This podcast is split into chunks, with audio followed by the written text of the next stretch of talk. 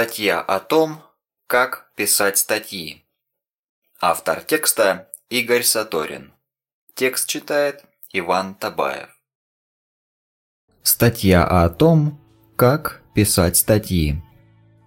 Мне нравится читать хорошие структурированные статьи, да и вообще любые тексты, где мысль выражена четко и грамотно даже если я не согласен с автором или тема не вызывает особого интереса. Внимание может привлечь высокое качество изложения. За несколько лет ведения блога мне удалось выявить некоторые секреты этого мастерства, которыми и хочу поделиться в сегодняшней статье. А вось интернет хотя бы в некоторых своих закутках станет чуточку экологичней. Как начать писать статью?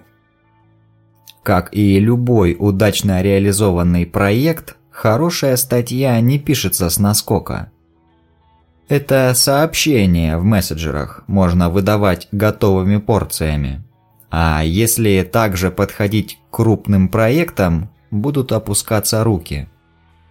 Этот принцип работает вообще в любых делах невозможно сесть и тут же выдать многосложный шедевр. Крупные проекты осуществляются пошагово. Причем длину каждого шага автор определяет самостоятельно, в рамках своих ресурсов. Начинать статью можно с чего угодно. Здесь лучше забить на все правила и писать, пока пишется, пока мысль спонтанно идет.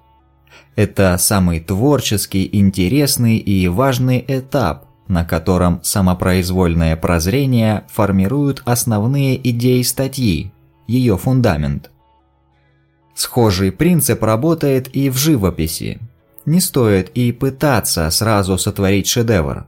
Все начинается с неказистого наброска, который впоследствии постепенно дорабатывается, с каждым мазком обретая черты завершенной картины.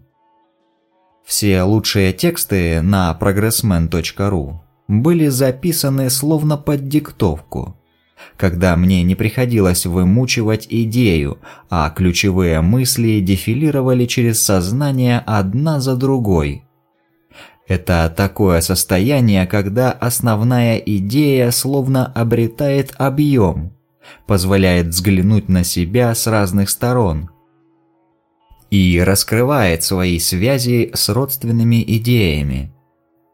Успевай записывать, главное не отвлекаться. Записывать все это где-нибудь в голове, чтобы потом можно было эти рукописи из нее извлечь на другой день или спустя месяц, у меня лично не получается. В этом деле не стоит доверять памяти. Имеет смысл хранить под рукой средства для фиксации мыслей. Если вдохновение застало врасплох, где-нибудь в дороге или в гостях, меня спасает смартфон с программой для создания заметок. Кому-то может подойти обычный блокнот и карандаш. Когда муза наконец успокоилась и я записал все, что хотелось, на этом этапе текст может походить на бессвязное месиво скомканных мыслей. И это совершенно нормально. Главная задача уже сделана – у меня есть ключевые идеи, в основе которых и складывается хороший текст. Дальнейшая работа более механична и зависит уже не от прихоти капризной музы, а от постоянных навыков, которые можно проявлять в любое время по своему желанию.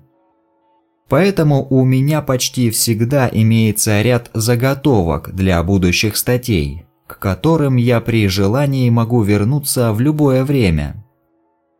Например, скелет статьи, которую вы сейчас читаете, я записал год назад. Дальнейшая работа с текстом не подчиняется четкой последовательности.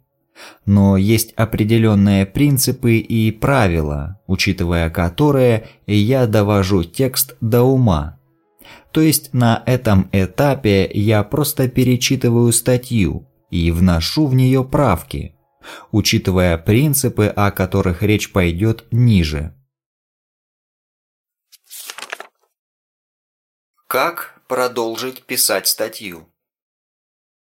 В общем-то, весь секрет качественного текста можно свести к смыслу, который передает крылатая фраза «Лучше меньше, да лучше». Горы заумного неактуального хлама могут пылиться веками в библиотеках, а маленькая статейка, достучавшаяся до сердцевины души, может с легкостью разлететься среди тысяч людей. То есть, как бы странно это ни прозвучало, количество – это ничто, качество – все. А в наше информационно пересыщенное время это вдвойне важней. Людям нравится снимать сливки, не слишком погружаясь в мутные глубины смысла. О кристаллизации мысли я уже говорил в романе, а на progressman.ru этой теме посвящена отдельная статья. Суть в том, что хорошо выраженная мысль звучит максимально просто, для чего предварительно кристаллизуется, пока не станет краткой и понятной. Парадокс в том, что именно краткость делает мысль понятной, а понятное выражение приводит к краткости. Если автор не может выражать мысли кратко, сохраняя ясность изложения, значит он бесталанный, и ему лучше воздержаться от массового распространения своих текстов. Лучше три раза прочесть хорошую статью, чем один раз плохую. Мысли следует излагать настолько простым и понятным языком, словно для ребенка. Максимально точные и уместные слова цепляют. Они делают статью не только понятной, но еще и умной, то есть во всех смыслах приятной для чтения. Гениально простая и понятная фраза может оказаться для читателя озаряющей и дать больше понимания, чем целое месиво бессвязных абзацев – заполненных неясными мыслями. Если мысль не получается сформулировать просто и ясно, ее сложный вариант для лучшего усвоения можно выразить дважды в разной форме. Сложные идеи лучше воспринимаются, когда отображаются с разных сторон, как в этом абзаце. Выстраивать начальный костяк текста можно любыми, понятными только вам словами. Но по итогу вы должны сделать текст не для себя, а для читателя. Необходимо помнить, что простые и очевидные для вас мысли могут оказаться новой и сложной информацией для других. Когда художник хочет обратить внимание на какой-то объект, он выделяет его при помощи контраста и резкости. Следует понимать, что именно и зачем вы пишете, уделяя ясному выражению ключевых идей особое внимание. Ключевые мысли не грешно пояснять дважды, отображая с разных ракурсов иногда прибегая к метафорам и аллегориям. Эта практика, помимо прочего, пригождается и в жизни. Помогает отличать главное от вторичного. Не придумал название под заголовку. Хороший текст редко пишется за один присест. Глаз замыливается, и ляпусы остаются незамеченными. Во время паузы неудачно выраженные и упущенные идеи продолжают прорабатываться в голове на бессознательном уровне. Повторное прочтение и редактирование почти наверняка сделает текст лучше. Некоторые тексты ну никак не складываются в полноценную статью. Такие я без сожалений откладываю в долгий ящик или вовсе удаляю. В идеале текст необходимо доводить до совершенства, но при этом не загоняя себя в крайность перфекционизма. Какой-то момент надо останавливаться, чтобы не изматывать себя завышенными планками. В любом случае, хороший результат – это не только следствие сегодняшних стараний, а в большей степени итог долговременного опыта и практики. То есть иногда лучше сразу признать, что желаемый уровень мастерства на сегодняшний день обходится слишком дорого. А вот с опытом может стать чем-то простым и естественным. Приятно смотреть на хорошо структурированный текст. Можно использовать смысловые блоки, разделенные подзаголовками или ключевыми фразами – которые выделяются жирным шрифтом.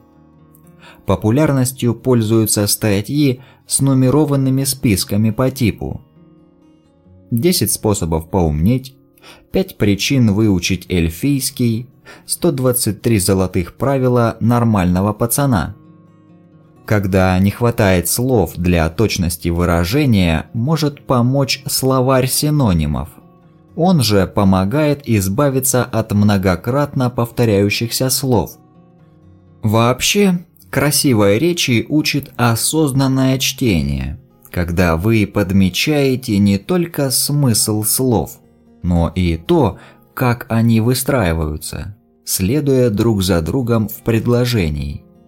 Мне в этом смысле очень нравятся тексты Виктора Пелевина и оригиналы Владимира Набокова – есть чему поучиться. Сферы жизни бывают разные. Где-то личность автора неуместна вовсе. И такие статьи выглядят безжизненными. В формате структуры блога я прихожу к выводу, что проявление личности автора имеет значение и оживляет текст. Поэтому мнение, выраженное от первого лица, хоть и звучит субъективно, но добавляет тексту экспрессии и особой ценности, которую несет личный опыт автора. Желательно писать о том, что вас волнует, что нравится. Тогда все образы оживают и обретают объемные черты – которые с холста своего сознания получается срисовать с самых удачных ракурсов. Но чрезмерный восторг собственным творением может привести к ослепленному некритичному взгляду. Хорошо, когда в начале статьи есть что-то похожее на вступление, из которого ясно, какой теме посвящена статья, а в конце – выводы или подводится какой-то итог. Это придает тексту целостности и завершенности. Наконец хочу сказать, что я не вижу большого смысла подгонять текст под четкие рамки. Достаточно делать то, что нравится. Если вы занимаетесь любимым делом, опыт приходит как спонтанное следствие.